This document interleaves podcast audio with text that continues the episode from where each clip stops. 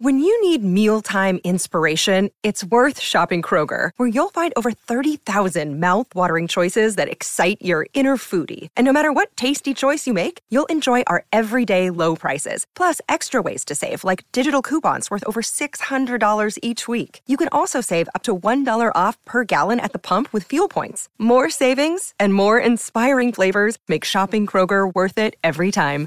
Kroger, fresh for everyone. Fuel restrictions apply. Kevin McDonald's Kevin McDonald Show is brought to you by the Forever Dog Podcast Network. Check out more original comedy podcasts at foreverdogpodcasts.com. And come see Kevin record live at the Nerd Melt Showroom in Los Angeles on February 16th with special guest Scott Thompson from the Kids in the Hall and musical guests Jesse Valenzuela from the Gin Blossoms. Kevin will also be headlining New York City Podfest 2017, recording live at the Bell House in Brooklyn on April 8th with special guest Mike Myers. Tickets for both shows are on sale now at foreverdogpodcasts.com. And now, recorded live at Piano Fight Bar in San Francisco as part of the 16th annual San Francisco Sketch Fest, it's episode 4 of Kevin McDonald's Kevin McDonald Show with Michael Showalter as the announcer special guests Dave Foley, and musical guests John Roderick and Craig Northey. On with the show.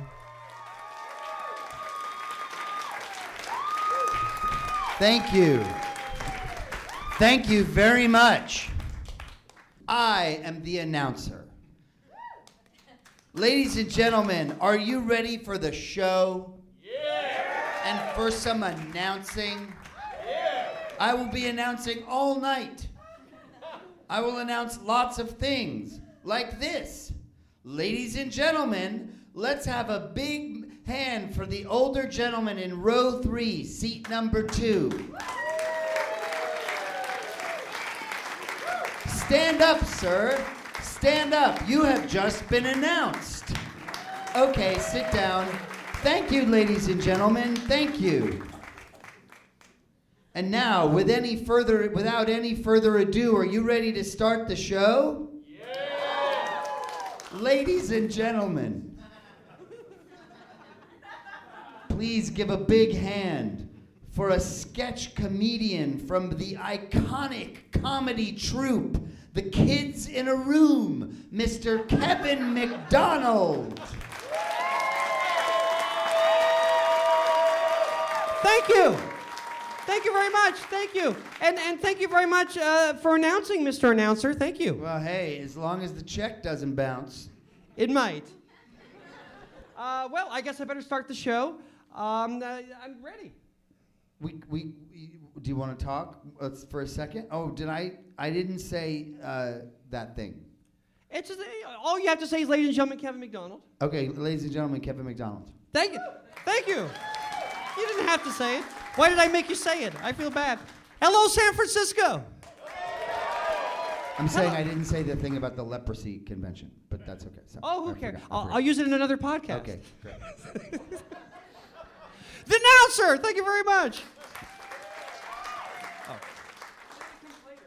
oh does it? Yeah. We're not going to edit this out later. Thank you. Thank you. Hello, San Francisco. I love you, San Francisco. And before I do anything else, I want to apologize. I apologize. I am very sorry, San Francisco. I am sorry to you for many, many things. Here I go. I apologize to Jerry Garcia for liking punk and new wave, Beatles and Beach Boys and thinking he was boring and ending up ignoring all his music that I now know is great. But it's too late. I apologize to say, hey, Willie Mays, for not cheering for the Giants and remaining quite defiant. In my solitary motto, always cheering for Toronto. Willie's the best center fielder that ever played but he's no Blue Jay. And I apologize. Will you forgive me, San Francisco? Cause I don't live inside you. From LA, I can never find you.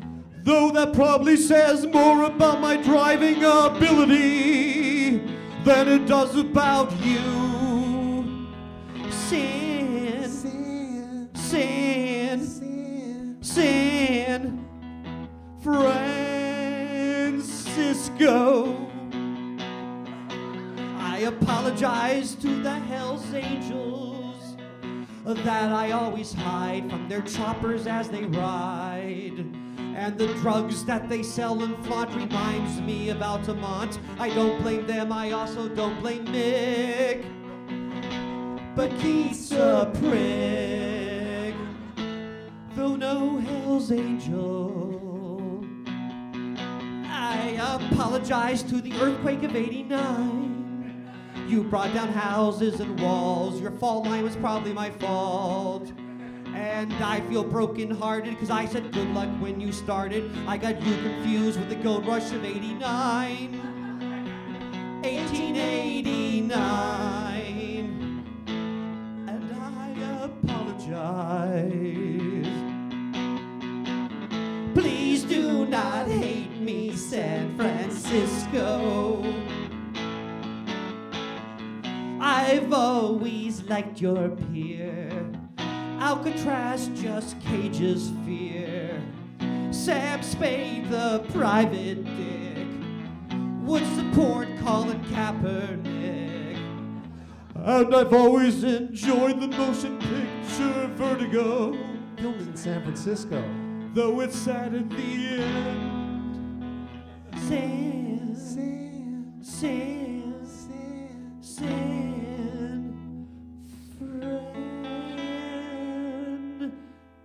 Francisco. I love you. Thank you. Thank you. Uh, I know I should have done that song. It wasn't a funny song that much. It's hard to make rhymes, uh, make jokes rhyme. It's very hard. But I like that there's a key change, so I did it. Thank you very much. Yes, San Francisco, I love you. I love you and I apologize. I am sorry, San Francisco. I am sorry. I apologize uh, for not living here. Everyone should live here. I don't have the guts to live here. Uh, though I've been here a lot, um, two true stories co- are coming up. You can tell they're true because they're not funny. Uh, when I was a kid in the late 60s, my family came here for a vacation. Uh, and this is true. The Hells Angels hit on my mother. and she was interested. True disturbing story. Um, they were circling our car on their motorcycles, screaming to my father, Give us your old lady, we'll let you live. Um, my father said, Ignore them, ignore them. And my mother was like, Oh, just let me off at the corner, Hamilton. I'll be back in 45 minutes. what? Uh, I think my mother thought they were sexy. Uh, she said, uh, Look, Hamilton, Hamilton's the name of my father. Uh, look, Hamilton, if I have to give Sonny Barger head while riding on his chopper for the sake of the family, then I have to give Sonny Barger head while riding on his chopper for the sake of the family. You go to work from 9 to 5 every day selling dental equipment, and I give head to angels topless on a motorcycle. Same thing. I have as much right to work as you do, sexist. It was the feminist 60s. What a terrible thing to say about my mother. It's okay, she's dead. We're good. One more true story you can tell because it's less funny than the first one I just said. In the mid 90s, I was also in San Francisco uh, with the Kids in the Hall on tour. Um, it was a van tour because we weren't big enough yet to do what we, uh, what we do now get an expensive tour bus that we can't afford, uh, thus ensuring that we don't make any money in our tours. We made more money when we didn't make money. Uh, now that we make money, we don't make any money. Anywho, um, on this tour in the 90s, uh, Scott uh, got obsessed throughout the whole tour with reading our reviews in the van on the day after the show. Every morning, as we drove to the next town, he would spread out a newspaper covering half of the van. You couldn't see little Bruce. and then he'd read our glowing reviews out loud to everyone. But on this morning, after the San Francisco show, when we were driving to the next town, uh, we piled in the van, and Scott wouldn't read the review for some reason. Uh, and I said to him, and I was sort of making fun of him, um, "Why aren't you reading the review, Scott?" Um, I don't want to read the review, uh, the review this morning, Kevin. But you always read the review, Scott. Uh, I'm not going to read the review today, Kevin. Uh, oh, come on! Uh, We could enjoy the day if you didn't read the review. Uh, no. Please read the review, Scott. Please, please. Then he turned to me, gave me a serious look, and said, "Kevin, You really don't want me to read the review. Tapping into my worst instincts, and not understanding even a tiny bit of what he was trying to tell me, I said, Read the review, Scott. Be a man and read the review. We demand it. Read the review. Scott said, Okay. He takes out the newspaper and starts reading. And the review went like this This is the part that I remember. And the four talented kids in the hall tried their best to salvage the evening, but the whole show was sunk by the doofus mugging of Kevin McDonald. doofus mugging? That happens when a half-wit inbred mugs. Back to the review. Kevin McDonald makes Rip Taylor look like Noel Coward. In fact, the performance of Kevin McDonald, and this critic realizes he might get arrested by the police for writing performance and Kevin McDonald in the same sentence, made everyone in the audience willing to do anything to get him to stop, including shoving three or four pears up their own asses. True story. Scott stopped reading the reviews. Everyone got quiet and looked down at their feet. I looked out the window and said, Nice day, not too cloudy. and of course, I was called Doofus Mugger for the next eight years. But I love San Francisco. I really love it. Um, Doofus Mugger, A yes, announcer? are you done? Yes, I am announcer. Thank you very much for asking. That's the whole opening monologues about your times in San Francisco? I only had two times. Uh, didn't you like it, announcer? Uh, I loved it. Thank you very much. I'm sorry. you know what, announcer? I think it's time for the sketch. Yes, it is time for the sketch. That's what I thought. Right, right. And now for the sketch. We here at Kevin McDonald's show are very excited to, to present to the world what is certain to become sketch comedy's newest hit character. From the comedy mind of the one and only Dave Foley, who brought you such hit characters as the crying guy, the sarcastic guy, and the I think I might have shingles guy we are so happy to present what will inevitably be the first of many sketches for Dave Foley's new hit character. Ladies and gentlemen, allow us to introduce to you the Is This Guy Kidding Guy?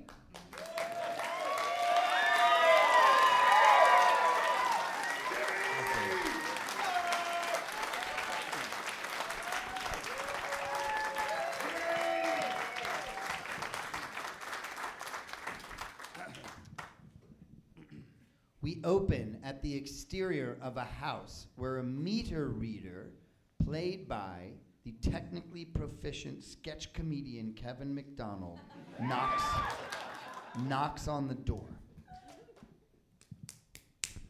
Hello, meter reader. I'm here to read your meter. I'm the meter reader. My job rhymes. The door opens and we see the owner of the house, played by sketch comedy god, Mr. David Foley.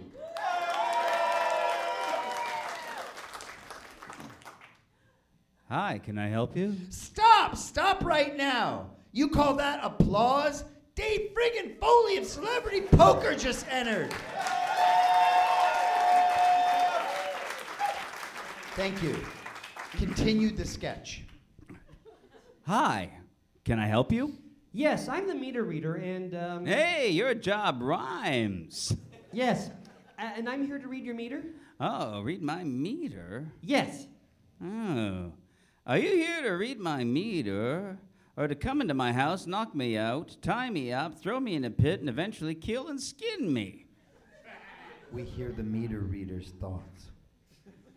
Is this guy kidding? Because that would be a drag. He is kidding. Yeah, yeah, that would be a drag. He talks out loud. Oh, I, that's, yes. Yeah, that would be a drag.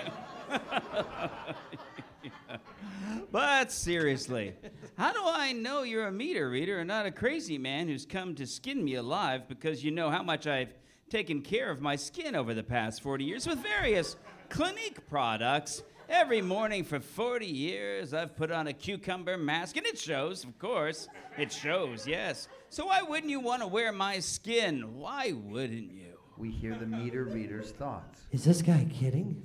out loud. Um, no, I'm just here to read your meter. It's my job. That rhymes. Well, then by all means, come right in. Try to ignore my glowing skin. Ke- Kevin's thoughts. He is kidding. He's kidding. They go to where the meter is. I'll just take a few seconds and I'll be out of your hair. The reader works in silence for a few quiet moments. Nice day. Yes. Yes, very nice day. Very nice day for lying about being a meter reader when you really want to kill and skin a man with beautiful cucumber scented skin. Kevin's thoughts. Is this guy kidding? If so, he's very good. After a nervous pause, Dave smiles. And for taking a nice walk outside. It's a nice day for that, too. Yes, he is kidding. He's kidding. He's very, very good. He's very, very good at kidding. He's very good. Kevin continues working. Dave keeps staring at him. Um, it's finished. oh, no rush. It's nice to have company. I only asked that earlier because I once had a meter reader come into my house, knock me out, chop off the heads of my two cousins, wake me up, compliment me on my skin, and leave. I have no idea if this guy is kidding or not.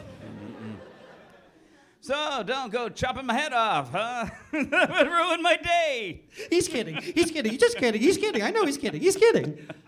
Because it was the worst day of my life. I'll never forget the sight of my cousins dead on the floor, blood everywhere. They only had, they had only stopped off here on their way to work to borrow some of my skin products. He's not kidding. So don't accidentally cut yourself. As you can tell, I hate the sight of blood. Kidding. He's kidding. He's definitely kidding. My poor headless cousins. Maybe he's not kidding. Well, I'm all done. Um, thanks for your trouble. Have a nice day. Puts away his stuff, looks up, and sees that the owner of the house is gone. This is him kidding, pretending to disappear. Of course, he's kidding. Excellent kidding. Well, goodbye, sir. It was fine. It was fun kidding with you. The house owner suddenly comes running out of nowhere and hits the meter reader in the head with a pipe. You skin obsessed bastard! Oh, he's not kidding. Would you like a sandwich? He's kidding. Hits him with the pipe again. Oh, he's not kidding. My chicken salad won an award. He's kidding. Hits him with a pipe. Oh, he's not kidding. From behind his back, the house owner presents a tray of chicken salad sandwiches. Ta-da! Kidding. Hits him with a pipe. Not kidding. And this goes on for 27 more minutes because who wouldn't want this sketch with this great new character to go on and on? Ladies and gentlemen, the Is This Guy Kidding guy. Yay! Thank you. Good sketch, Thank Dave. you. Thank you. Thank you. Thank you. Thank you. Thank you. Thank you. Thank you. Thank you. And now, ladies and gentlemen, uh, Dave and I will walk to the chair. It'll take us uh, 45 minutes to the table and chair, Mm-hmm. and I, uh, we're going to interview each other, sort of. A little walking music. A little walking Ba-doo, music.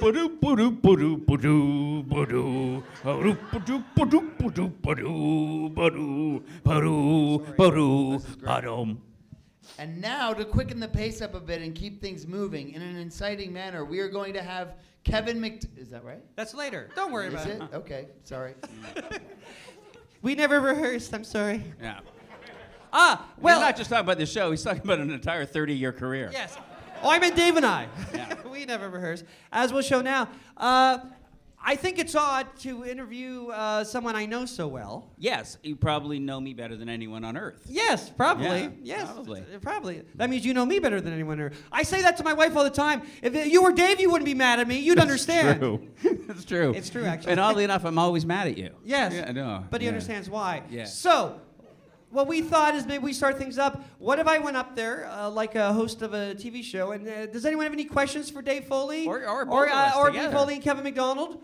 Uh, and Kevin or and Dave questions. any questions? Kids in the hall question. No one has a question. I'm going to go up. Someone will think of a question. There we go. Come on. Any question? Yes, I see a hand. I don't know if the mic fit. Come on down. We're just making this up. The mic uh, s- cord doesn't fit. Why don't I get the questions? That's it. Oh, yeah.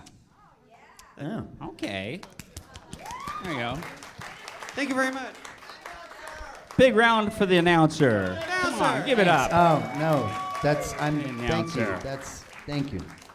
Mm-hmm. Hello, sir. What's your name and what's your question? Just I'm Guillermo, and I'm I'm trying to figure out who's the name of that rapper that was in Stand in the New Style. Hi, everybody. Tim Heidecker here with huge news. We have a terrific episode of Office Hours Live prepared for you. We had the great stand up comedian Kyle Kinane come in, and a very special in studio music session from legendary Mdou Moctar. You're not going to want to miss this one. You can find it on your podcast app of choice by going to Sears or Macy's and getting an iPod and then coming home, charging it up, and listening through your app.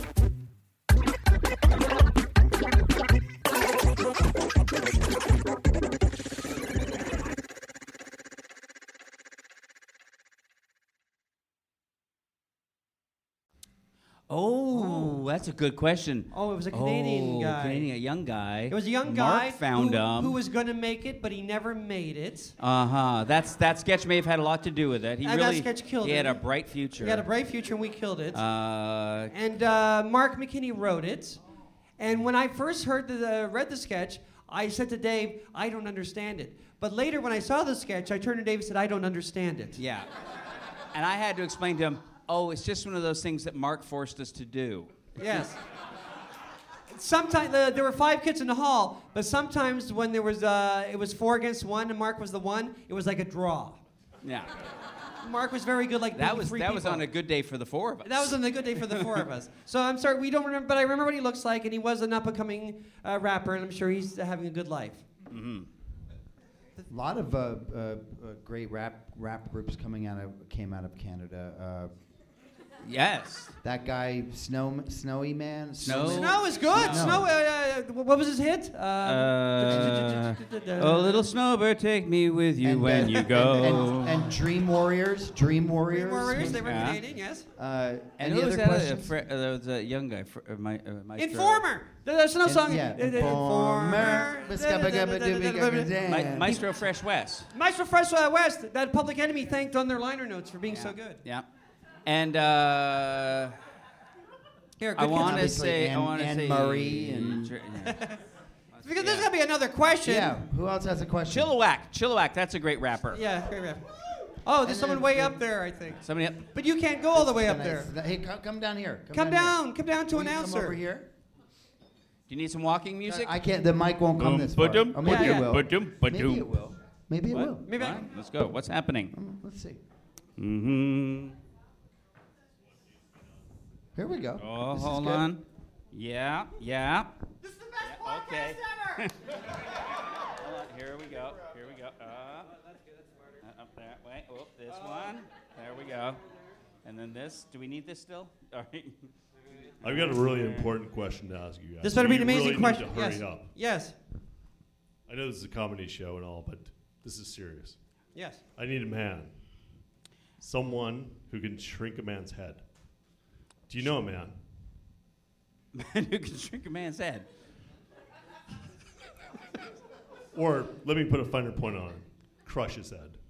Oh, that, oh that's that relates. Uh, There's nobody else asking questions. I was going to send you to a travel Thank you, agent for tickets to Papua New Thank Guinea. Thank you, sir.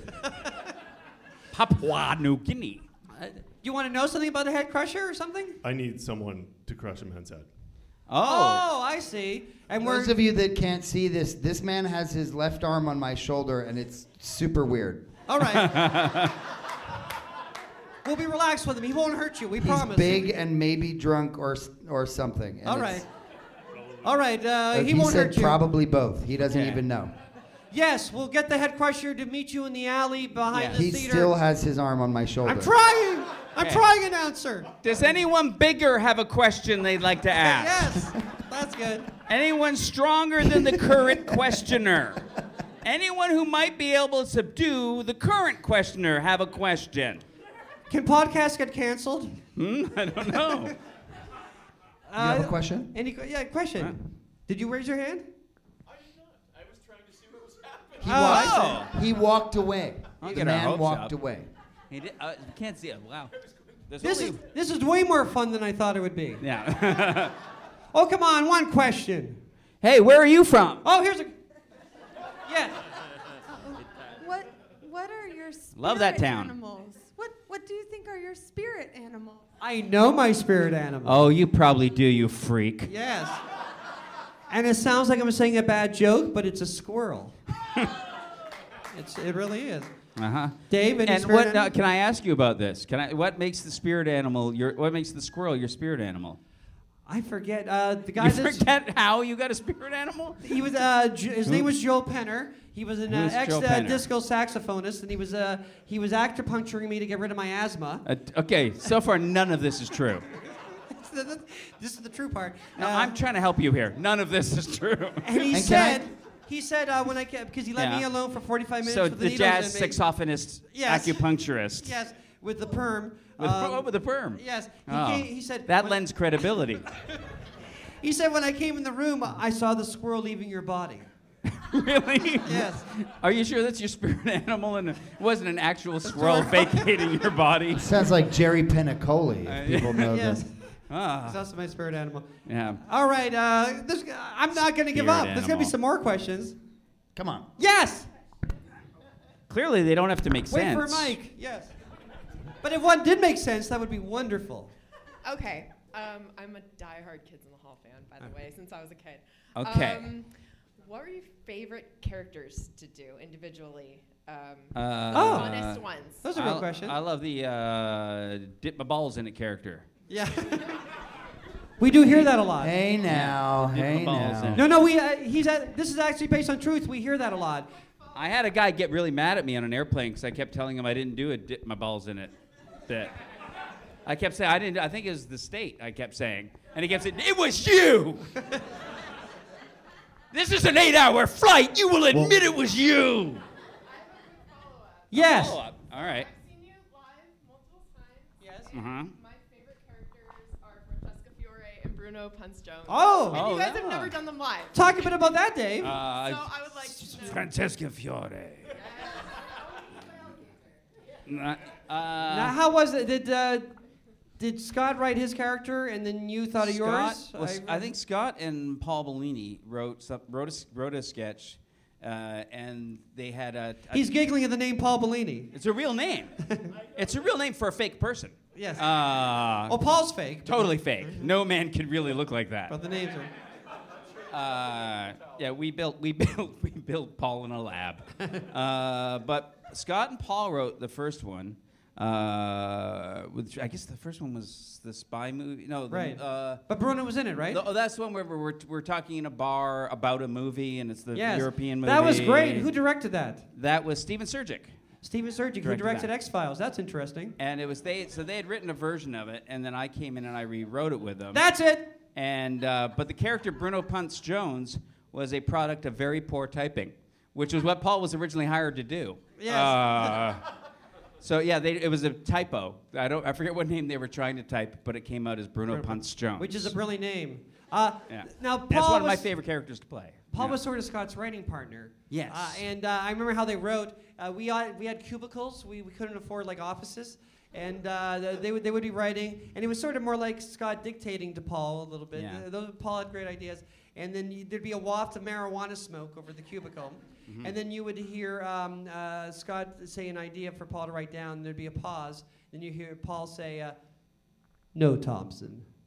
I'm not going to write that. it's shit. True story. And with, Oh yeah, Scott would always say, "Oh yeah, Paul, well you're fat. You're fat, fat, fat in a towel. You're towel fat." And that's how they wrote yeah. together. Yeah. And to be fair, both of them were correct. Yes.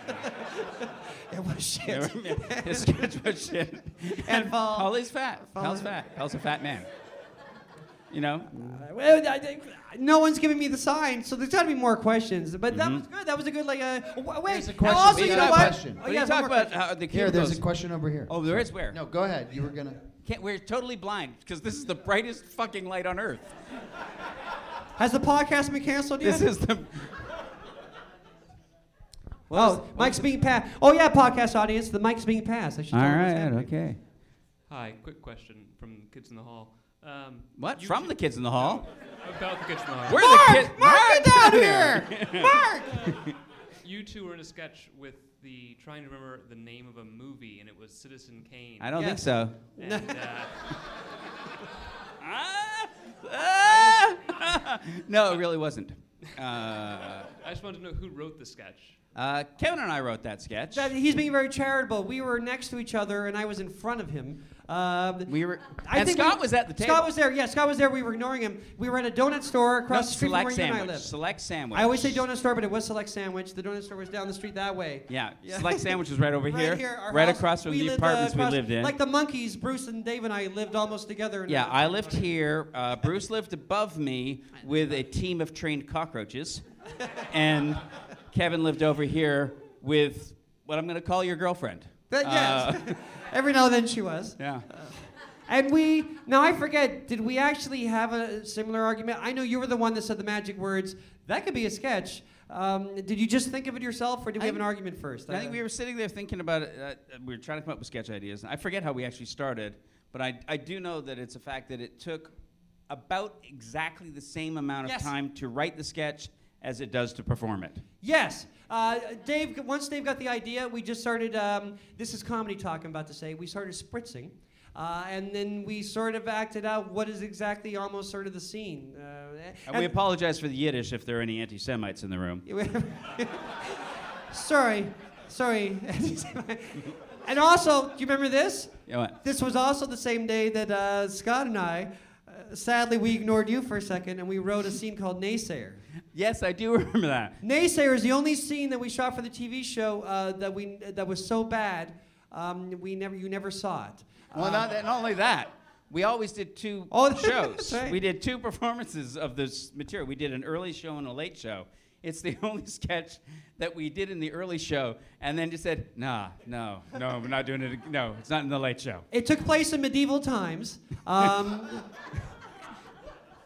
and uh, you were a king. There was Uh, a king. Scott was a king. No, there was a king. I forget. Uh, you or Mark was the king. I forget. And he, he would say, "I have a problem. Bring in the wise one. Bring in the naysayer." Oh, maybe I was the king. Yes. You were the king, and then he was dressed as a what, what fruit was he dressed? I was a giant tomato. He, he was some giant orange or something, and they carried him in, and the king said the problem.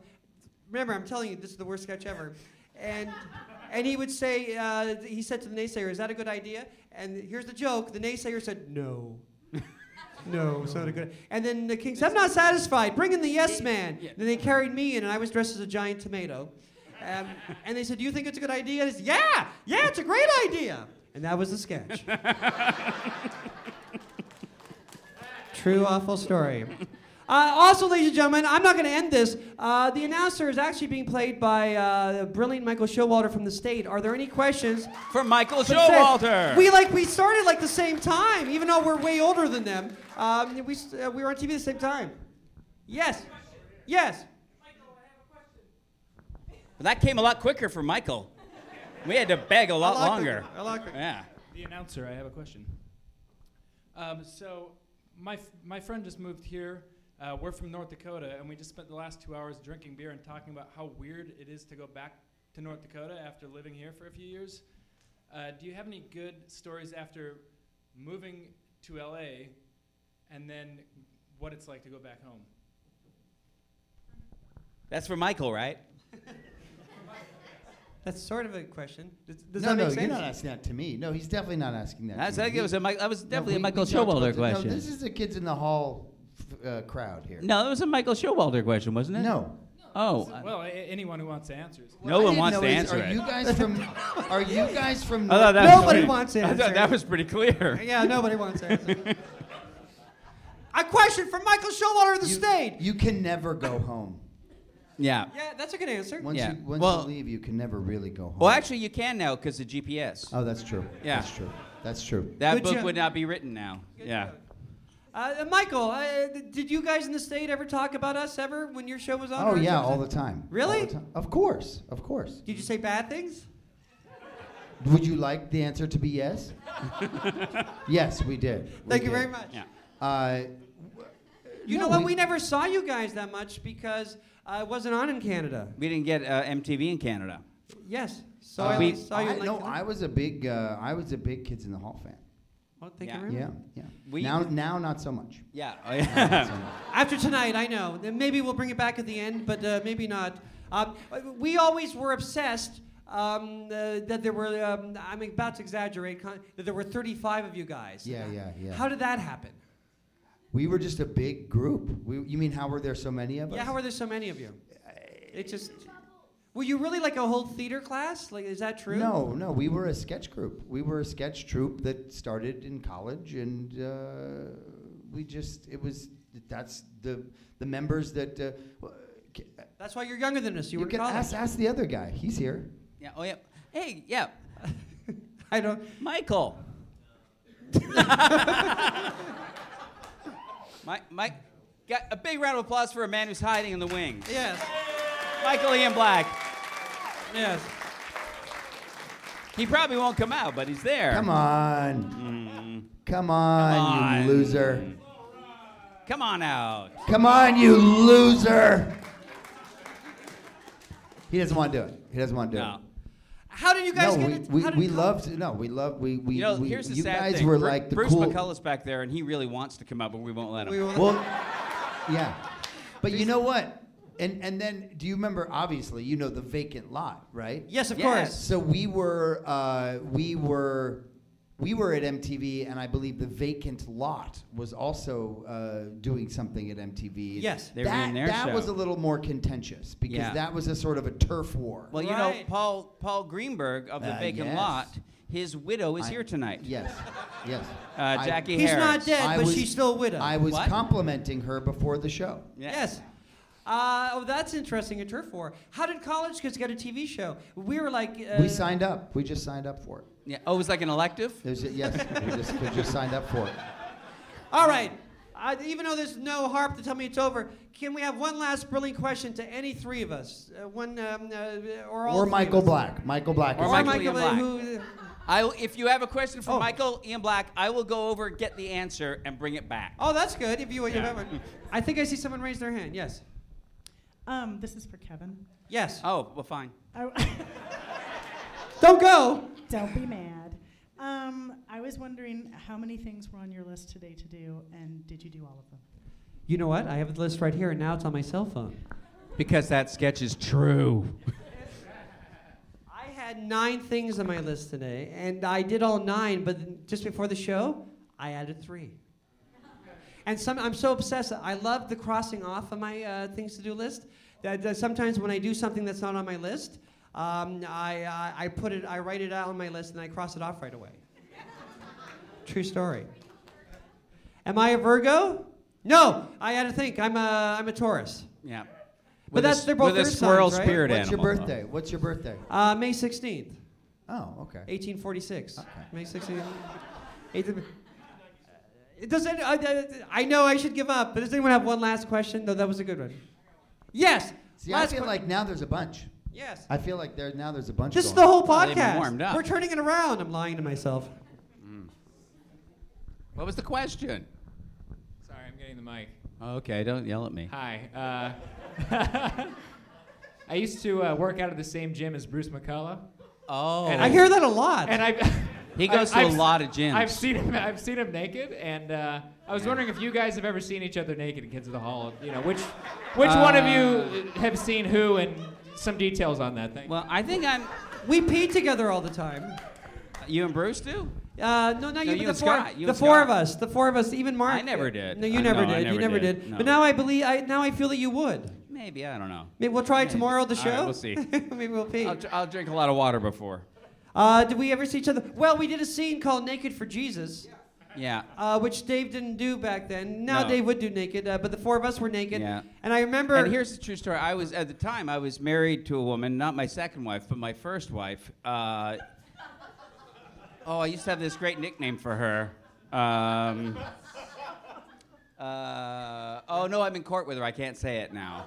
Um, but uh, that's it. Uh, that was her nickname. uh, but when we were together, she told me that if I ever took my shirt off, my career would be over.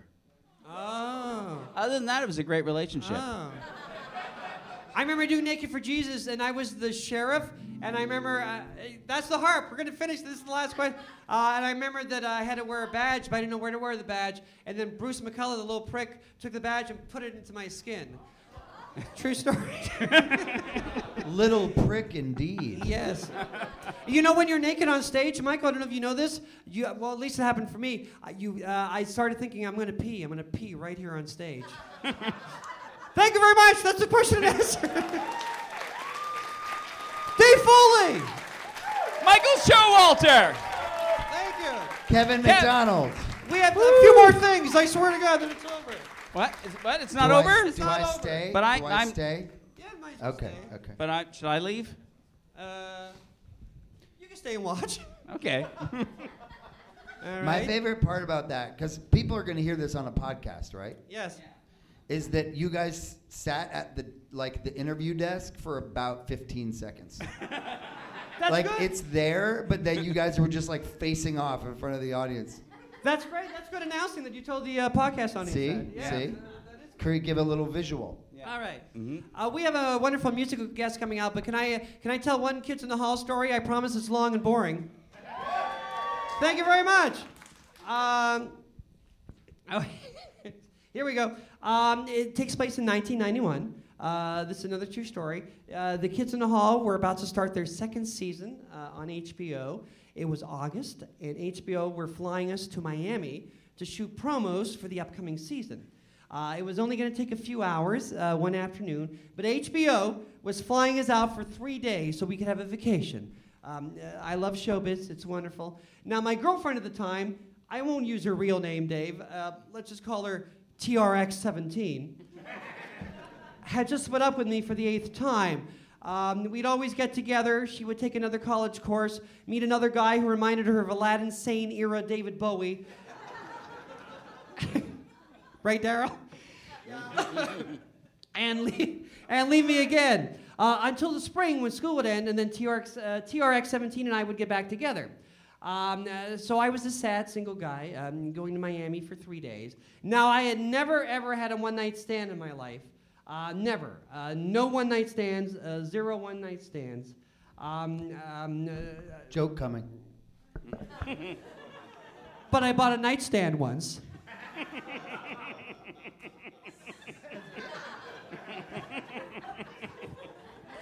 So I swore to the kids in the hall that in Miami I would have my first one night stand uh, ever, ever. Yay! Screw you, TRX 17. I'll show you.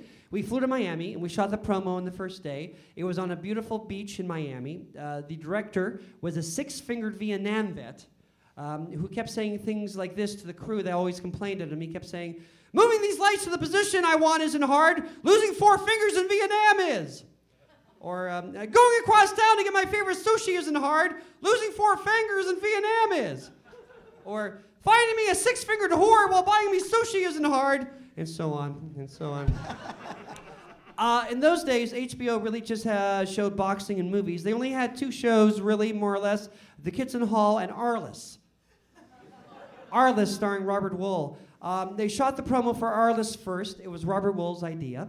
Um, uh, what this visionary came up with was uh, he, wa- he was walking down the beach with six bikini clad women. He walks to the camera and says, Watch Arliss.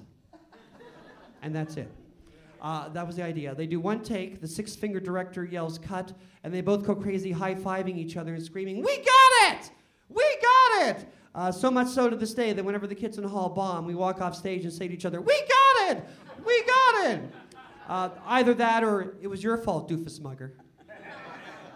Okay, so Robert Wuhl's finished. It's our turn. Uh, what's our idea for the, the promo? How do we follow Robert and the bikini women? Uh, well, we are on the beach in uh, the hot, hot day in business suits. We walk out in the middle of the ocean, all holding potatoes. of course. When the camera's ready, uh, we get under the water, they yell action. We rise up from the water and walk towards the beach where the camera is. When we get there, we walk up to the camera holding our potatoes, and Bruce McCullough says, We will plant these potatoes, and one day they will grow into a sketch comedy show. Water them well and watch it. Cut! No high fives. No director. He's in the limo with Robert Wuhl and the bikini women. We got it! That night, Dave Scott and I are in a limo, ready for a night on the town. In Miami, I remind them of my vow that tonight will be the night I have my first one night stand. We are going to meet women, and one of them will fall in one night stand love with me. We go to a popular nightclub restaurant. It doesn't go well with the first woman we meet. The waitress kicks us out for being too loud. We get back in the limo. We have it all night. I remind Scott and Dave, I will meet a woman tonight, and we'll have my one night stand. We meet some fans and invite them in the car. They are, of course, three nerdy guys with shag haircuts, glasses, and won't stop talking about how Roy Scheider should have played Dick Tracy instead of Warren Beatty. But tonight is the night. I'm going to have my one night stand. One of the Dick Tracy nerds tells us that Grace Jones is playing at a gay bar an hour outside of Miami. We like it. So we go to an isolated gay bar that has nothing else around it to see gay icon Grace Jones. Tonight is the night I'm going to have my one night stand.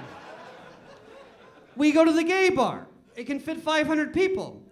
There are 1,200 people inside, 1,200 gay people, 1,200 men. Tonight's the night. I'm going to have my one night stand.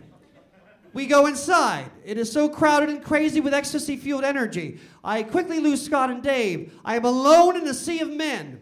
Very close to me in that crowded section of the crowded bar that I am in is a very large and hairy man. He smiles. I politely smile back. I drunkenly mutter something about having a one night stand tonight. He smiles. The show starts. Grace Jones comes out on stage, but wanting to be disguised, is cleverly wearing a Grace Jones mask. She dances around for a few minutes, then takes off her mask. The crowd goes crazy like they didn't know that the person with the Grace Jones body on stage at a Grace Jones concert was Grace Jones until she took the Grace Jones mask off. She starts her first song. Suddenly, the huge hairy man next to me bends over and grabs my crotch. I immediately flash back to my Cub Scout days when my scoutmaster would always say, when attacked by a grizzly bear, play dead. I stiffen up and I play dead. I stand perfectly still for an hour and a half. He keeps holding onto my crotch for an hour and a half. At one point, the grizzly bear and I are both singing along to Slave to the Rhythm while he's grabbing my crotch, which he does for an hour and a half. The concert ends, we nod at each other, and I leave. I run off to find Scott and Dave. Dave, of course, has met a woman at a Grace Jones concert in a Miami gay bar. They ask how my one night stand is going. I note a trace of sarcasm. I tell them what happened. They both go, We got it! That's the end of my story. Thank you very much. Thank you. And now, I am very, very excited uh, to introduce uh, a musical guest. He's going to do a song. I'm going to ask him a couple questions, and he'll do another song. Ladies and gentlemen, from one of my favorite bands ever, uh, The Long Winters, please, a big hand for John Roderick.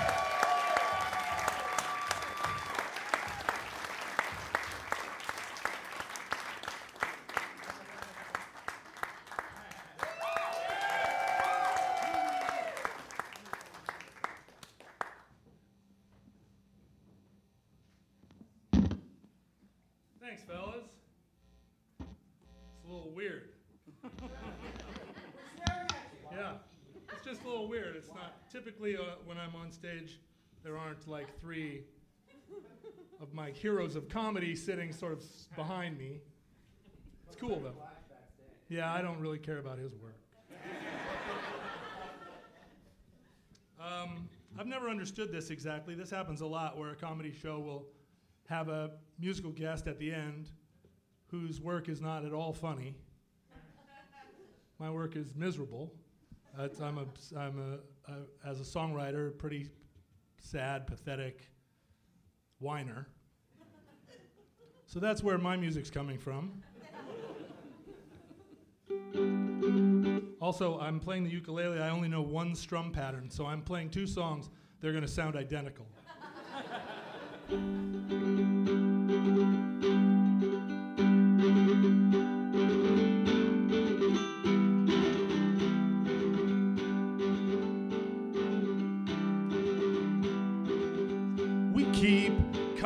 back to each other, just hoping to even the odds.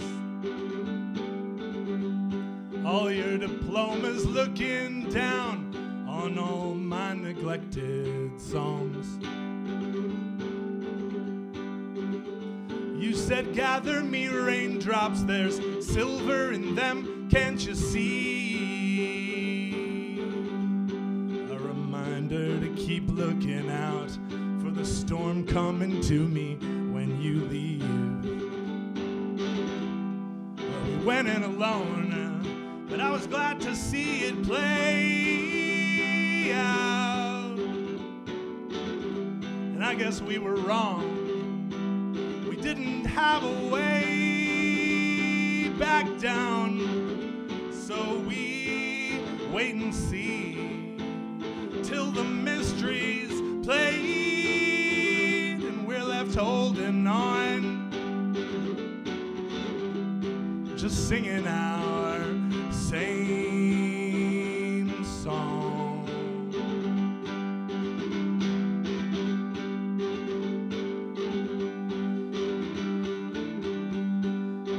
You think your desires are just nature, so I must be challenging God. Your laws are a grayscale rainbow, it turns out only you saw. Well, I love how you sleep like a pharaoh, knowing your honesty brings you love. Well, I sleep like a hunted dog, knowing my luck is all used up. Well, we went in alone, glad to see it play out. And I guess we were wrong. We didn't have a way back down, and so we wait and see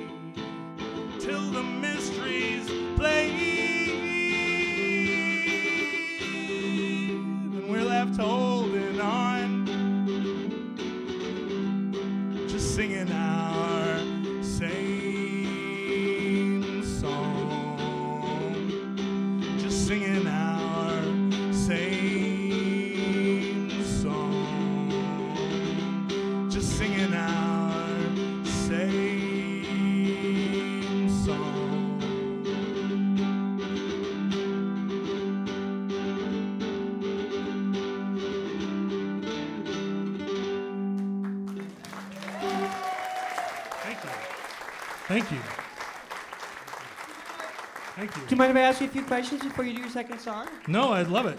I'd love it. Thank you very much. Uh, I, I, I love you. That's sweet of you. Thank, Thank, you very much. Uh, how did you end up in Anchorage, Alaska? So I grew up in Anchorage. My father went there to make his fame and fortune uh, in the, I guess, 1970, uh, when you could still go to Alaska and it was still the Wild West. He went up there and started a bank. Which was immediately uh, stolen from him by, as he described it, the unscrupulous other members of the board. Where, uh, whereupon he started a university, Ah. which dissolved. I, I still have lots of uh, certificates from it if anyone wants a degree. and then eventually, like everyone in Alaska, he got a government job uh, because the government is the, other than gold mining, it's the sole employer there. And th- so he, he ended uh, happy in life. He was good and ha- he's good and happy. Oh, I mean, he's dead now, and he was happy the whole way. He, I mean, he he uh, he made like a giant divot in the world. That Everyone around him didn't necessarily have to be happy, but he was happy the entire way. Just coasted in for a landing. You're coming to Anchorage. That's right. Uh, now I read in Wikipedia that you were a sluice box uh, mucker. What's that? Uh, it was a high school job. I worked at a gold mine up above the Arctic Circle, and uh, I was a kid. I didn't have whatever the skills are you need to be a gold miner, which are none. You don't need any skills. I mean, but I was too young to have to get that promotion. So my job was to just um, use a hose and a shovel to get the muck out of the bulldozers, and that was a whole. That was enough for a whole summer job. Just just taking muck out of things. Was it dangerous? No. It was dangerous because there were no well, there were no women within 500 miles. and the you know typically the men in the early 80s working in a gold mine are not like the gentlest people. Right. And I was a dewy 13 year old. So I kept moving. right? As long as you keep moving, right? You can never You got to move when you're Dewey. That's right. W- Was it really high paying for a high school student? They paid me in gold. Oh wow! Do you have? Did you keep some? Do you have any gold? I have a bit, a lot of gold. That's neat. Yeah, I mean, d- you, none of you know where I live, but I mean, I was paid in gold dust, which at the time was like remarkably, it was like $140 an ounce or something. It was a lot of money. Yeah. Now it's $1,500 an ounce. Your album, pretend when I fall to pretend, uh, when I pretend to fall. It's like one of my favorite albums. Can you tell me a story about it? Tell the, the, the, the- any story, the songwriting, the recording, the how it got together. Uh, Tell me. Uh, so I want to know the secret of it. So, so the whole time, all through my twenties, right, I was a rock musician and I was a, I was a failure. I, nobody, I mean, 75, 100 people would come to our shows on a Friday night, and we felt like we were kings of the world. Uh, and then I got to be 30, and everybody I knew that made music felt like we're 30 now. We missed our shot. You can't make it when you're 30, uh, right? In rock and roll, right? 30. Go get a job at Amazon was the mentality. Uh, I didn't have any other talents and uh, or abilities at all. And the band Harvey Danger, some of you may remember, Harvey Danger had a big MTV. I do, I'm not in the- lying. and uh, they hired me um, to be in their band. Uh, also, again, not because I. Yeah, I know that is hilarious. Who laughed? That's not a laugh line. A member of Harvey Danger. Um, they hired me to be then. I was an incompetent player, but they uh, they wanted somebody that could talk to the lead singer. no one could talk to him. He had become very difficult to talk to, but s- they felt like I could talk, and I could. And so I was in the employ of this band for a year, just to have, just so the lead, lead singer had someone who would get his weird references to things. And I took that money that I made, and I made my first album at the age of 33. Oh, was that the first album? No, the album you're asking about was the second album, but I right. couldn't have made that if I hadn't made the first I album. see, I see. Yeah. So then the, that was the record where I really felt like I'd really arrived. Uh, It's sort of a seminal independent uh, indie rock classic, wouldn't you say? Well, Say it! Uh, I, it, you know, uh, it's a seminal record in the sense that it never sold the number of copies that it should have. Right. Well, Right. It's the undiscovered classic. Brain Candy cost eight million, gross three million. Yeah. Right. I mean, everybody here has got melancholy and the infinite sadness. Yes. They should have spent that money on the long winters. That's right. Uh, two questions. Don't give me the sign yet. I got. Uh, you ran uh, for a political office in um, in Seattle. Tell me about that. That's uh, very interesting to me. Last year, I ran for the Seattle City Council, and the Seattle City Council. i- Seattle is one of those towns that's really r- has a strong city council, uh, and uh, it the job pays like one hundred and forty thousand dollars a year. It's a serious like uh, lawmaking body, and I ran for it, mistakenly thinking that the problem with politics was that there weren't enough outsiders in politics. so yeah, this guy can't wait to get out of here. He's Peace our friend. Peace out. No, he's the one guy that owns the Long Winters record. See you later. um, and, and- and- We'll lock him out. anyway, so I decided I would run for political office, and my speech, you know, at first when you're running for office, you have to go to all these these uh, political meetings, right? It's, and Seattle is a completely democratic city like San Francisco. There is no Republican Party. So you have to go to one after another Democratic Party meeting, and every one I would stand up and say, What this town needs is an outsider. and there would be 500 committed Democratic activists in the room, and it, you could hear a pin drop. And I never really got it that that wasn't the story that they, they weren't going to get on board with my idea that it was the Democratic Party that was the problem. Anyway, so I I, uh, I received thirty thousand votes. That's Uh, pretty it- good. It was all right. It was all right. That's How much did you need to win? Uh, I would have needed twice that um, to to make it through the primary. So I lost in the primary, but I think I made a real Are you going to run lasting again? impact. You going to run again? I hated it. Oh, I'm sorry. Uh, one last question, though, uh, related. I ask uh, every podcast. I ask one person this question: What's your take on Donald Trump? Well, I'm from Alaska, and I went back to my high school reunion this summer before the election, and a lot of my Alaskan pals were all just like Trump, it's a no brainer. They were all just full on Trump. And I realized that they all thought, I knew these people f- since they were kids. They all thought that they were the fun ones.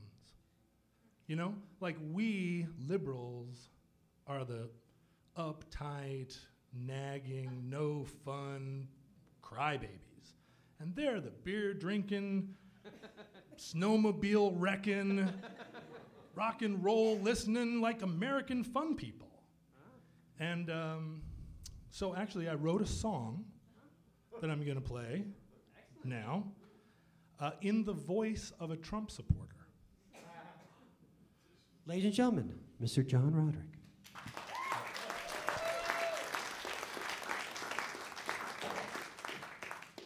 So, trigger alert. You're not going to like anything about this. And it's in the exact same strum pattern as the other song. No, no, no. Get your ass back in here. We're all waiting for you. Yeah. Take your seat.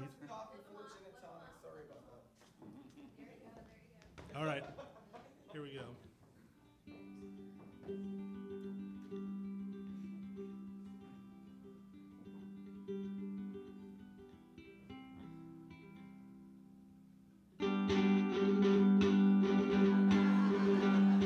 Well, I watch the news and I know what's what. I go to rock and worship and I pray.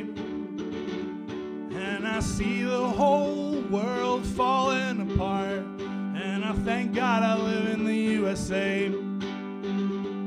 Well, I might not have a PhD. But those so called elites aren't so smart.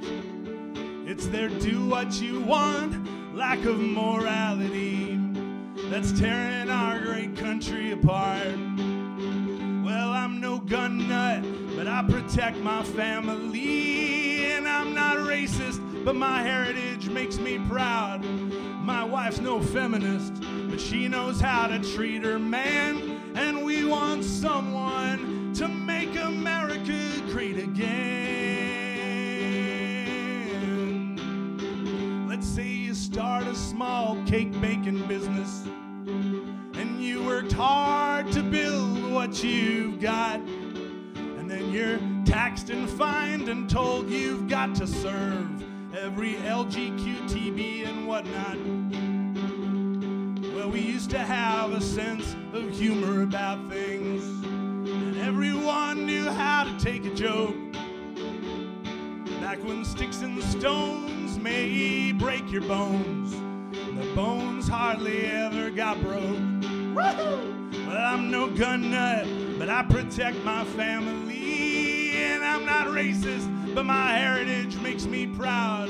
My wife's no feminist, but she knows how to treat her man. And we want someone to make America great again. Now don't try to tell me I'm a bigot. I've got a good friend at work who's black. And I love baseball, and half of them are kind of Mexican, but they're the good ones. Yeah, those are the good ones. I know America was built on immigration. Well, my own great grandfather came here from Sweden back when the land was still wide open and the immigrants were mostly European. Now, all the laws have gone so called politically correct.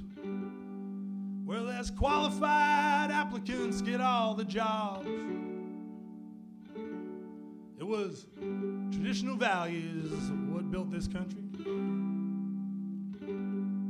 Without help from you, East Coast college snobs. I ain't no gun nut, but I protect my family. And I'm not racist, but my heritage makes me proud. My wife's no feminist, but she knows how to treat her man. And we want someone to make America great again.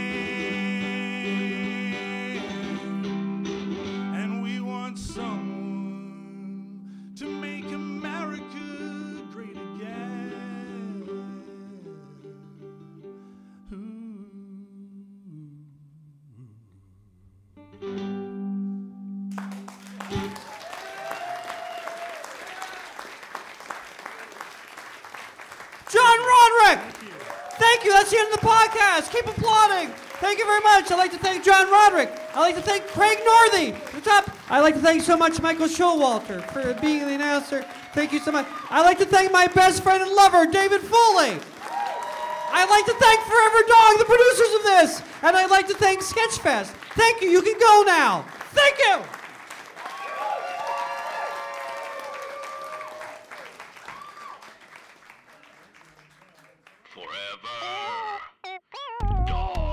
This has been a Forever Dog production. Executive produced by Joe Cilio, Alex Ramsey, and Brett Boehm. For more podcasts, please visit foreverdogproductions.com.